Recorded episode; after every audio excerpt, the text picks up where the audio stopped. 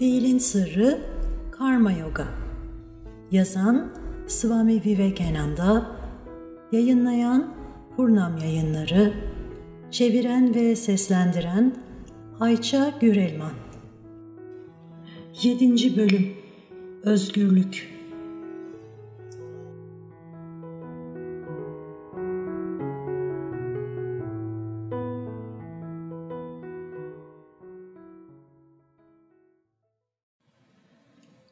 Kelimesinin fiil anlamının yanı sıra nedenselliği ima ettiğini söylemiştik. Bir tepki yaratan her bir fiilin, her bir hareketin, her bir düşüncenin karma olduğu söylenir. Böylece karma yasası, nedensellik yasası, kaçınılmaz etki ve ardışıklık yasası anlamına gelir. Nerede bir etki varsa orada bir tepki oluşmalıdır. Bu gerekliliğe karşı konulamaz ve felsefemize göre bu karma yasası tüm evren için geçerlidir. Gördüğümüz, hissettiğimiz veya yaptığımız her neyse evrende nerede bir fiil varsa bu fiil bir yandan geçmiş başka bir fiilin tepkisiyken diğer yandan bir etkidir ve sırası geldiğinde kendi tepkisini yaratır. Bununla birlikte yasa kelimesiyle ne denmek istediği düşünülmelidir. Yasa ile bir dizinin kendini tekrarlama eğilimi kastedilir. Bir olayın başka bir olayı takip ettiğini veya bazen her ikisinin de eş zamanlı olarak birlikte oluştuğunu gördüğümüzde bu ardışıklığın veya birlikte varoluşun oluşmasını bekleriz. Hindistan'daki Niyaga okulunun yaşlı mantıkçıları ve filozofları bu yasaya Vyapti ismini vermişlerdir. Bu kişilere göre yasayla ilgili tüm fikirlerimizin sebebi ilişkilendirmedir. Bir fenomenler dizisi aklımızdaki bilgilerle değişmez bir tür düzen içinde ilişkili hale gelir. Bu nedenle ne zaman ne algılarsak algılayalım, algıladıklarımız akıldaki hep benzer olgulara gönderme yapar. Chitta adı verilen akıl kargaşası içinde oluşan herhangi bir fikir veya psikolojimize göre herhangi bir dalga çok sayıda benzer dalganın oluşmasını sağlamalıdır. Psikolojik ilişkilendirme fikri budur ve nedensellik bu ihtişamla her şeyi kaplayan ilişkilendirme ilkesinin sadece bir yönüdür. İlişkilendirmenin her şeyi kapsamasına Sanskrit'te vyapti denir. Dışsal dünyadaki yasa fikri içsel dünyadaki ile aynıdır. Beklenti belli bir fenomenin başka bir fenomeni izlemesi ve serilerin kendisini tekrar etmesidir. Gerçekleri konuşursak doğada yasa var olmaz. Dünyada yer çekiminin olduğunu söylemek veya doğanın herhangi bir yerinde herhangi bir yasanın nesnel olarak var olduğunu söylemek aslında bir hatadır. Yasa aklımızın fenomenler serisini kavrama yöntemi ve tarzıdır. Her şey akıldadır. Birbirine takip ederek veya birlikte oluşan belli fenomenlere düzenli tekrarın verdiği inanç da eklenince ve böylece akıllarımızın tüm serilerin yöntemini kavramasına imkan verince bunlar yasa olarak açıklanır. Göz önünde bulundurulması gereken bir diğer soru yasanın evrensel olmasıyla ne kastettiğimizdir. Evrenimiz Sanskrit filozofların Desha Kala Nimatta olarak adlandırılan veya Avrupa felsefesinde zaman, mekan ve nedensellik olarak bilinen varoluşun bir bölümüdür. Bu evren sonsuz varoluşun yalnızca bir bölümüdür. Kendine özgü bir kalıbın içine atılarak zaman, mekan ve nedensellikten oluşmuştur. Bunu mecburen yasanın yalnızca bu koşullar altındaki evren içinde mümkün olacağı fikri takip eder. Bu evrenin ötesinde herhangi bir yasa olamaz. Evrenden bahsettiğimizde varoluşun akıllarımızla sınırlandırılmış kısmını yani görme, hissetme, dokunma, duyma, düşünme, hayal etmeden oluşan duyular evrenini kastederiz. Sadece bu evren yasalara tabidir ama bunun ötesindeki varoluş yasaya tabi olamaz. Çünkü nedensellik akıl dünyasının ötesine geçemez. Duyuların ötesindeki bölgede nesnelerin hiçbir akılsal ilişkisi olmadığından ve fikirlerin ilişkisi olmadan nedensellik mümkün olmadığından akıl ve duyu alanının ötesindeki hiçbir şey nedensellik yasasına bağlı değildir.'' Varlık veya varoluş sadece bir isim veya biçime büründüğünde nedensellik yasasına uyduğu ve bu yasanın hükümlerine bağlı olduğu söylenir. Çünkü tüm yasanın özü nedenselliktedir. Bu nedenle özgür irade diye bir şeyin olamayacağını görürüz. Bu kelimeler kendi içinde çelişkilidir. Çünkü irade bildiklerimizdir. Bildiğimiz her şey evrenimiz içindedir ve evrenimiz içinde olan her şey zaman, mekan ve nedensellik koşullarıyla şekillenmiştir. Bildiğimiz veya bilme olasılığımız olan her şey nedenselliğe maruzdur ve nedensellik yasasına boyun eğen özgür olamaz. Diğer vasıtalardan etkilenir ve kendi sırası gelince bir etki olur.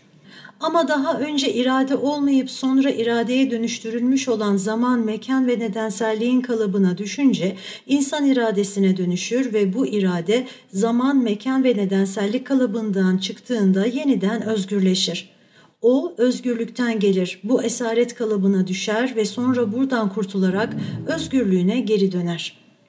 Bu evrenin nereden geldiği, nerede bulunduğu ve nereye gittiği sorusu ortaya çıktığında yanıt şudur. Evren özgürlükten gelir, esarette bulunur ve yeniden özgürlüğe geri döner. O halde kişinin kendisini tezahür eden sonsuz varlıktan başka bir şey olmadığından bahsettiğimizde de bu varlığın çok küçük bir parçasının insan olduğunu kastederiz. Gördüğümüz beden ve akıl bütünün yalnızca bir bölümüdür. Sonsuz varlık içinde yalnızca bir zerredir. Evrenin tamamı sonsuz varlığın yalnızca bir noktasıdır ve yasalarımızın, esaretlerimizin, neşelerimizin ve kederlerimizin, mutluluğumuzun ve beklentilerimizin tamamı yalnızca bu küçük evren içindedir. Tüm ilerlemelerimiz ve duraklamalarımız da hep bu küçük ölçektedir.''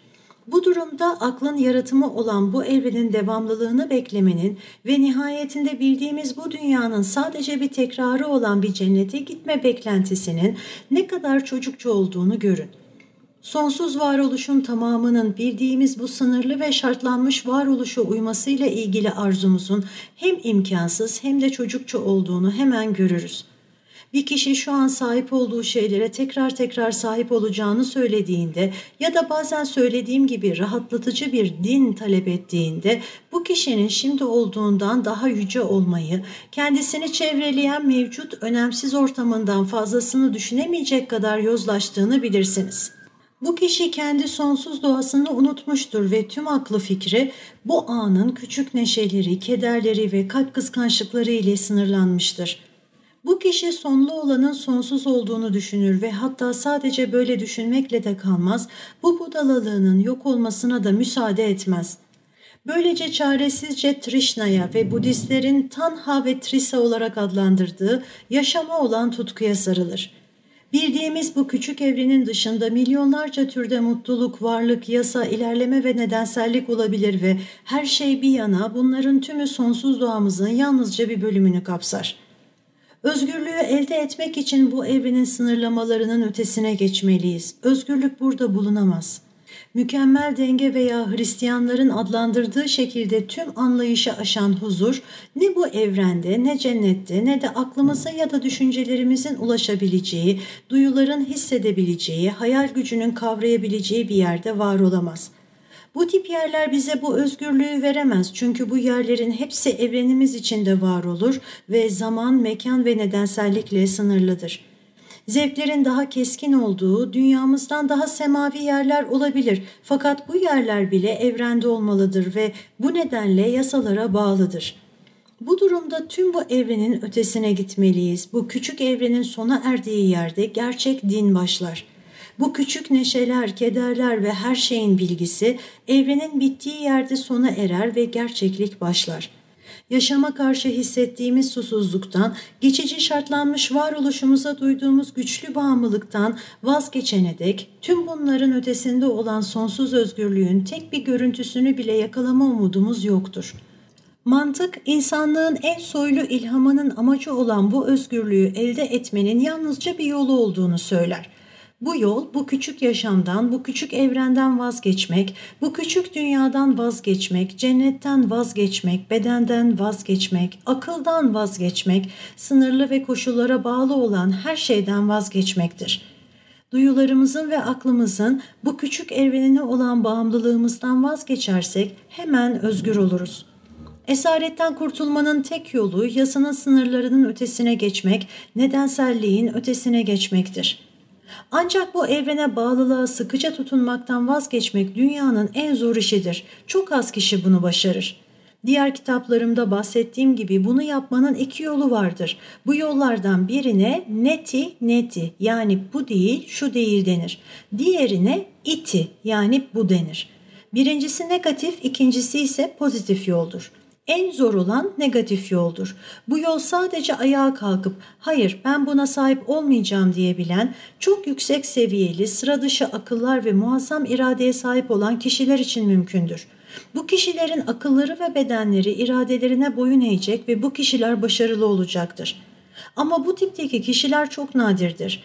İnsanlığın büyük bir çoğunluğu dünya yolunu, esareti kırmada esaretin kullanıldığı pozitif yolu seçer. Bu da bir tür vazgeçiştir. Akıl en sonunda bunları bırakıp bağımlı olmayan bir hale gelene dek her şeyi bilip bunların keyfini sürerek ve böylece deneyim kazanıp bu şeylerin doğasını bilerek yavaşça ve kademesel olarak yapılır. Bağımlı olmamayı elde etmenin birinci yolu muhakemedir ve ikinci yolsa fiilde bulunup deneyim kazanmadır.'' Birincisi bilginin sırrı yani Ginana Yoga yoludur. Tüm fiilleri reddetmeyle nitelendirilir. İkincisi ise fiilin sırrı olan Karma Yoga yoludur. Bu yolda fiilden kaçınma yoktur. Evrendeki herkes çalışmak zorundadır. Yalnızca özbeniyle mükemmel derecede tatmin bulmuş olan, arzuları özbenin ötesine geçmeyen, aklı özbenin dışına çıkmayan, özbeni her şeydeki her şey olan kişi çalışmaz. Geri kalan herkesin mutlaka çalışması gerekir.'' Doğası gereği aşağı doğru akan su akıntısı bir çukura düşer ve bir girdap yaratır.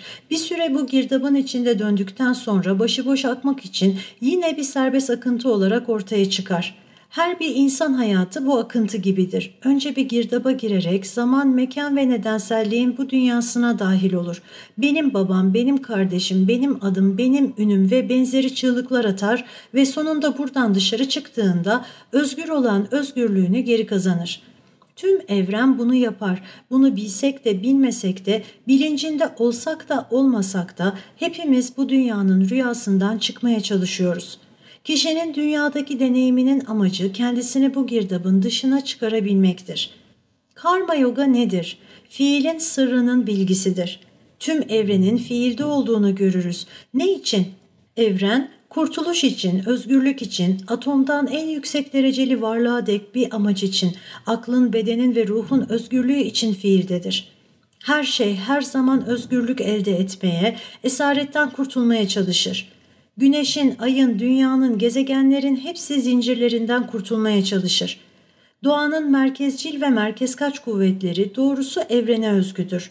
Evrende sürekli tartaklanmak, uzun gecikmeler ve yenilgiler yaşamak yerine her şeyi olduğu haliyle anlamaya çalışmak yerine karma yoga ile fiilin sırrını, çalışma yöntemini, fiilin gücünü organize etmeyi öğreniriz. Engin bir enerji kütlesi onu nasıl kullanacağımızı bilmiyorsak boşu boşuna harcanabilir. Karma yoga bir fiil bilimi oluşturur. Karma yoga ile bu dünyadaki tüm işleyiş tarzlarından en iyi şekilde nasıl yararlanacağımızı öğreniriz. Fiil kaçınılmazdır. Bu böyle olmalıdır. Ama biz en yüksek seviyeli amaç için fiilde bulunmalıyız. Karma yoga bu dünyanın üç günlük bir dünya olduğunu, geçip gitmemiz gereken bir faz olduğunu, özgürlüğün burada olmadığını, özgürlüğün tüm bunların ötesinde olduğunu kabul etmemizi sağlar. Dünyanın zincirlerinden kurtulmak için yavaş ama emin adımlarla dünyadan geçmemiz gerekir.''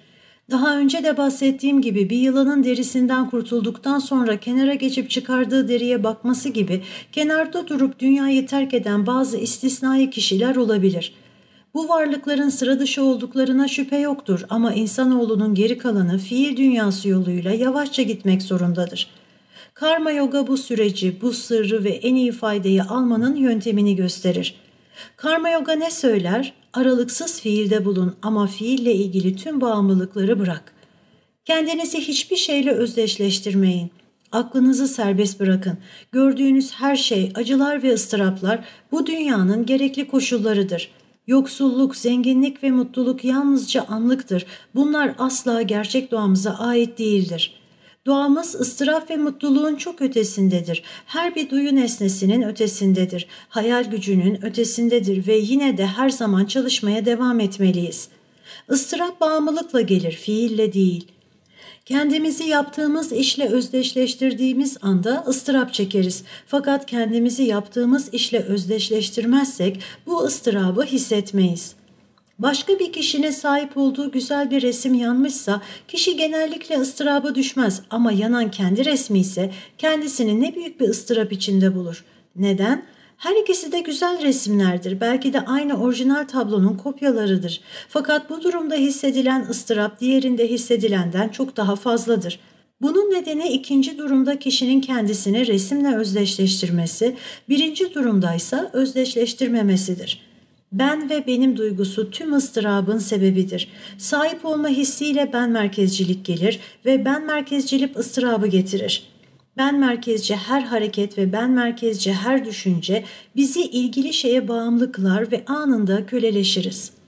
Ben ve benim diyen çittadaki her dalga etrafımıza bir zincir dolayarak bizi köleleştirir. Daha fazla ben ve benim dedikçe kölelik artar, ıstırap fazlalaşır. Bu nedenle karma yoga dünyadaki tüm resimlerin güzelliğinin zevkini sürmemizi ama resimlerin hiçbirisiyle kendimizi özdeşleştirmememizi söyler. Asla benim demeyin. Bir şeyin bize ait olduğunu söylediğimizde hemen ıstırap gelir. Zihnen bile benim çocuğum demeyin. Çocuğunuz olsun ama benim çocuğum demeyin. Çocuğum derseniz bunu ıstırap takip edecektir. Benim evim demeyin, benim bedenim demeyin. Tüm zorluk buradadır. Beden ne sizin ne benim ne de herhangi birinindir. Bu bedenler doğanın yasalarıyla gelip geçmektedir fakat bizler özgürüz. Gözlemci olarak dururuz. Bu beden bir resim veya duvardan daha özgür değildir. Neden bir bedene bu kadar bağımlı olalım ki? Kişi bir resim yaptığında bu kişi neden bu tabloya bağımlı olsun ki? Öldüğünde tabloyu zaten terk etmek zorunda olacaktır. Buna sahip olmalıyım diyen ben merkezciliğin pençesine düşmeyin. Bu olduğunda ıstırap başlar. O halde karma yoga şöyle der. Önce bu ben merkezciliği sürekli düşünme eylemini yok edin ve buna ket vurabildiğinizde ben merkezciliği zapt edin. Aklınızın ben merkezciliğin yoluna girmesine müsaade etmeyin. Sonra dünyaya çıkabilir ve istediğiniz kadar çalışabilirsiniz. İstediğiniz her yere gidin, hoşunuza giden yerlere gidin. Size asla kötülük bulaşmayacaktır. Bu durumda dünya ile ilişkiniz tıpkı suyun üzerinde durmasına rağmen suyun dokunamadığı ve ıslatamadığı lotus yaprağı gibi olacaktır. Buna vairagya yani bağımlı olmama, kayıtsız kalma denir. Bağımlı olmama uygulaması olmadan herhangi bir yoga akımının başarılı olamayacağını size anlattığımı sanıyorum. Bağımlı olmama tüm yoga akımlarının temelidir. Evlerde yaşamaktan, güzel giysiler giymekten ve leziz yiyecekler yemekten vazgeçerek çöle giden bir kişi dünyanın en bağımlı kişisi olabilir. Sahip olduğu tek şey olan bedeni bu kişi için her şeye dönüşürse bu kişi yaşadığı sürece gece gündüz bedeni uğruna mücadele eder. Bağımlı olmama dışsal bedenimizle ilişkili yaptığımız herhangi bir şey değildir. Her şey akıldadır.'' ben ve benimin bağlayıcı durumu akıldadır. Bedenimizle ve duyularımızla bu bağlantıyı kurmazsak, nerede olursak olalım, ne yaparsak yapalım bağımlı değilizdir. Kişi bir tahta oturduğu halde mükemmel bir şekilde bağımlı olmayan bir kişi olabilir. Başka bir kişi ise paçavralar içinde olduğu halde son derece bağımlı biri olabilir.'' Öncelikle bağımlı olmama durumuna ulaşmalı, sonra ara vermeksizin çalışmalıyız. Karma yoga zor olsa da tüm bağımlılıklarımızı terk etmede bize yardımcı olacak yöntemi verir. Tüm bağımlılıklardan vazgeçmenin iki yolu şunlardır. Bu yollardan biri Tanrı'ya veya herhangi bir dış yardıma inanmayan kişiler içindir. Bu kişiler sadece kendi iradeleriyle, akıllarının ve ayrım güçlerinin gücüyle fiilde bulunarak bağımlı olmamalıyım demelidir. Tanrı'ya inananlar içinse daha kolay başka bir yol daha vardır.'' Bu kişiler çalışmanın meyvelerini Rabbe bırakırlar. Bu kişiler fiilde bulunurlar ama asla sonuçlara bağımlı hale gelmezler. Ne görüp hissediyor, duyup yapıyorlarsa her şey onun içindir. Yaptığımız iyi işler her neyse bu işlerden herhangi bir övgü veya fayda talep etmeyelim. Övgü Rabbe aittir. Meyvelerden onun adına vazgeçelim bir kenarda duralım ve yalnızca Rabbe itaat eden hizmetkarlar olduğumuzu, fiil için duyulan her dürtünün her an ondan geldiğini düşünelim. Neyi sunuyor, neyi algılıyor veya yapıyorsanız tüm bunları ona bırakın ve huzur içinde kalın. Ebedi bir kurban olarak bedeninizden, aklınızdan ve her şeyden Rab adına vazgeçin. Böylece kendinizle huzur içinde, mükemmel bir huzur içinde olacaksınız.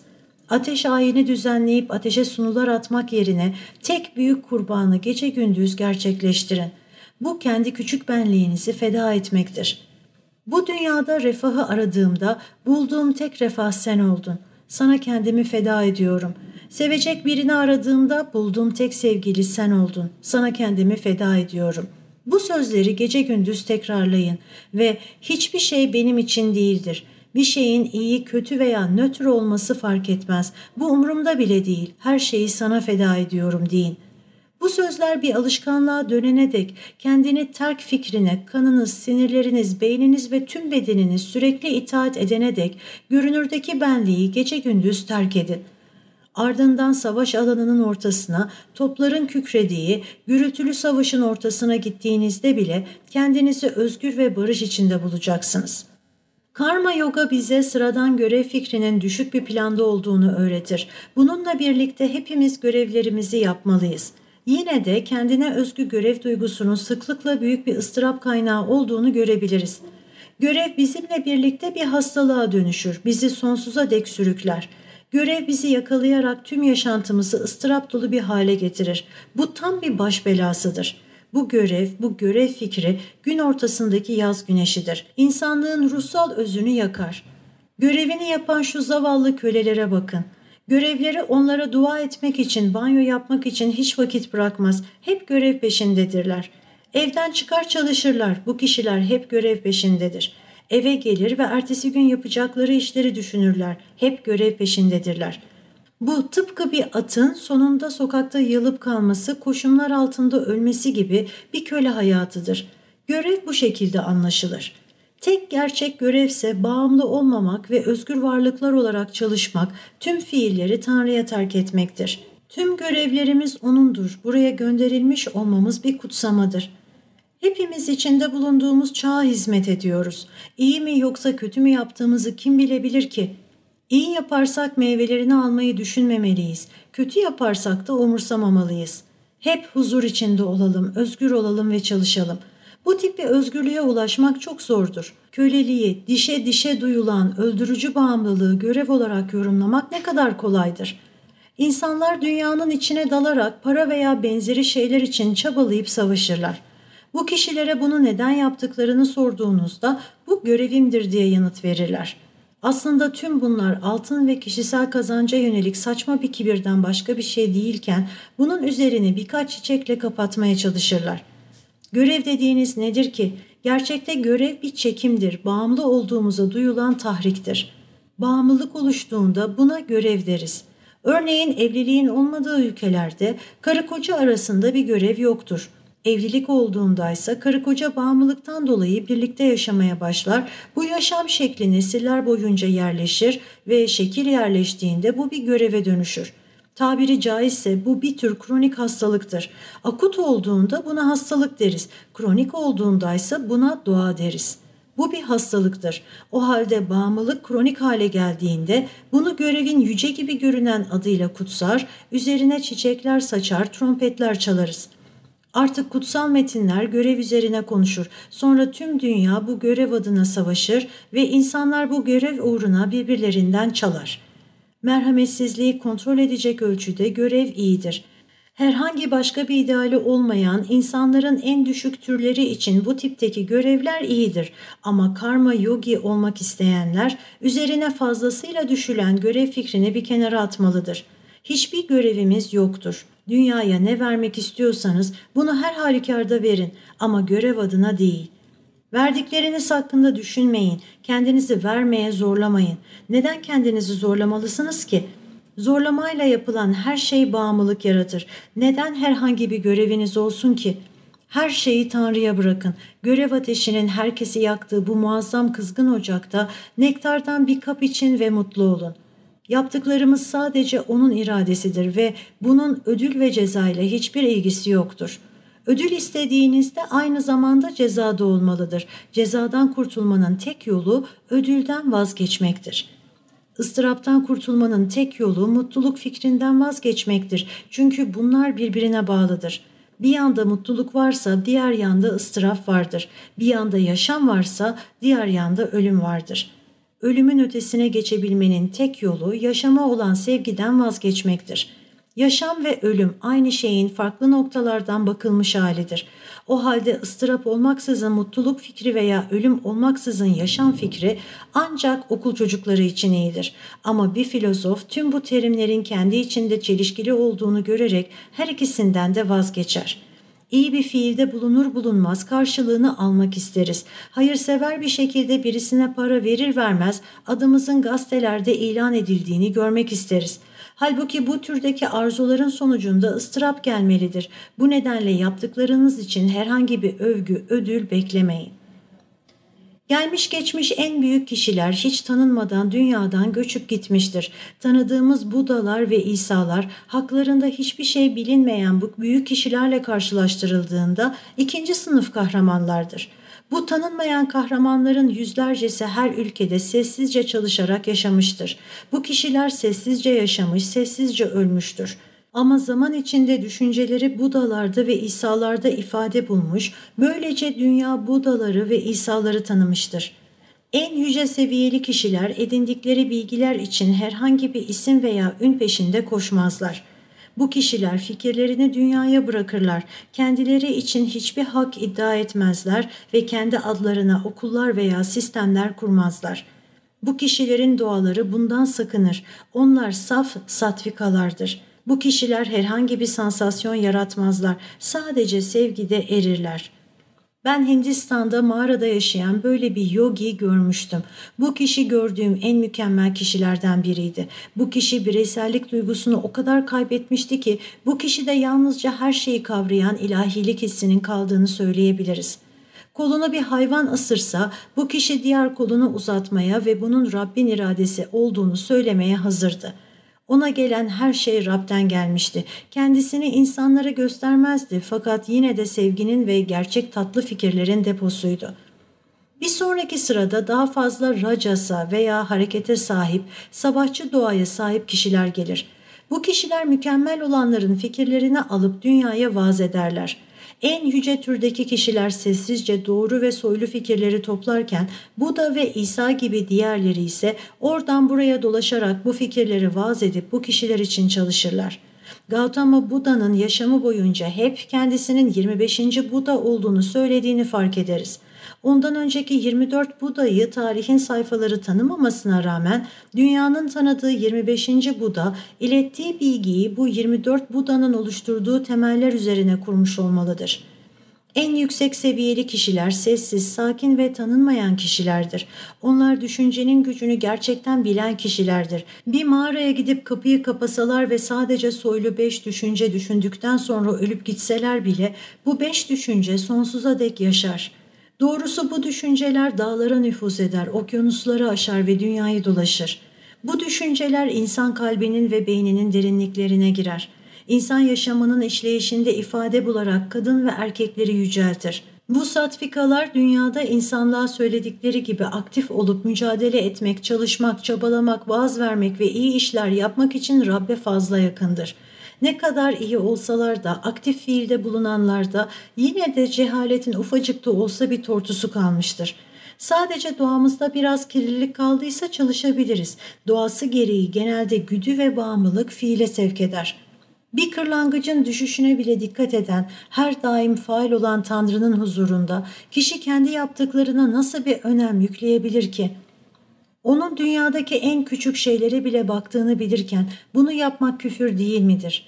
Sadece onun önünde hayretle, saygıyla eğilmeli ve senin istediğin gibi olsun demeliyiz. En yüksek dereceli insanlar çalışamaz çünkü bu kişilerin hiçbir bağımlılığı yoktur. Ruhları tamamen özbende olan, arzuları özbende hapsolan, sadece özbenle özdeşleşenlerin yapacak bir fiilleri yoktur.'' Bu kişiler doğrusu insanların en yüce olanlarıdır ama bu kişilerin dışındaki herkes çalışmalıdır. Bu şekilde fiilde bulunurken evrendeki en ufak bir şeye bile yardım edebileceğimizi asla düşünmemeliyiz. Yardım edemeyiz. Dünyanın bu egzersiz salonunda ancak kendimize yardım edebiliriz. Fiilin uygun tavrı budur. Bu şekilde fiilde bulunursak, fiilde bulunma fırsatının bize verilmiş bir ayrıcalık olduğunu hep hatırlayabilirsek hiçbir şeye bağımlı hale gelmeyiz.'' Herkes kendisinin dünyadaki büyük insanlardan biri olduğunu düşünür ama hepimiz ölürüz ve ölümümüzden beş dakika sonra dünya bizi unutur. Tanrı'nın yaşamı ise ebedidir. Her şeye gücü yeten o istemedikçe kim bir an için yaşayabilir, bir an nefes alabilir. O hep faal olan Tanrı'dır. Tüm güç O'nundur ve her şey O'nun komutası altındadır.